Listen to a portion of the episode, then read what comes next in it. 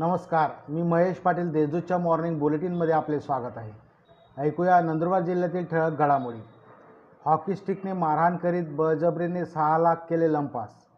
शादा खेत्या रस्त्यावरील दरा फाट्याच्या पुढे मोटरसायकलीला ठोस मारून हॉकी स्टिकने मारहाण करीत एकाकडून सहा लाख सहाशे पंचवीस रुपये बळजबरीने लंपास केल्याची घटना घडली आहे. या प्रकरणी अज्ञात तिघांविरुद्ध शहादा पोलीस ठाण्यात गुन्हा दाखल करण्यात आला आहे.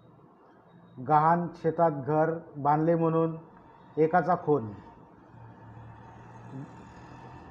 गहाण ठेवलेल्या शेतात घर बांधले याचा राग आल्याने कुऱ्हाडीने एकाचा खून केल्याची घटना अक्कलकोवा तालुक्यातील गमनचा पाटीलपाडा येथे घडली.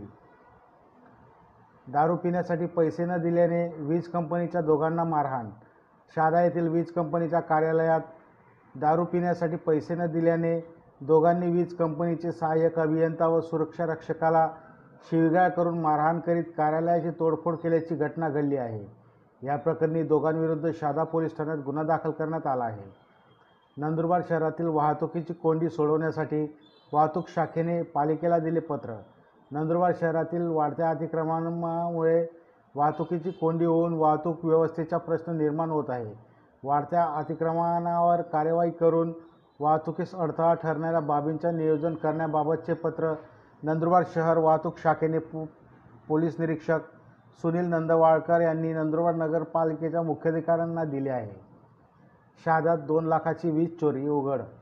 शहादा शहरातील महालक्ष्मीनगर गोविंदनगर तुलसीनगर व मीरानगर येथे महावितरणचे च चार ठिकाणी टाकलेल्या धाडीत सुमारे दोन लाख रुपये किमतीची वीज चोरी उघडकीस आणली आहे. या प्रकरणी चौघांविरुद्ध शहादा पोलीस ठाण्यात गुन्हा दाखल करण्यात आला आहे.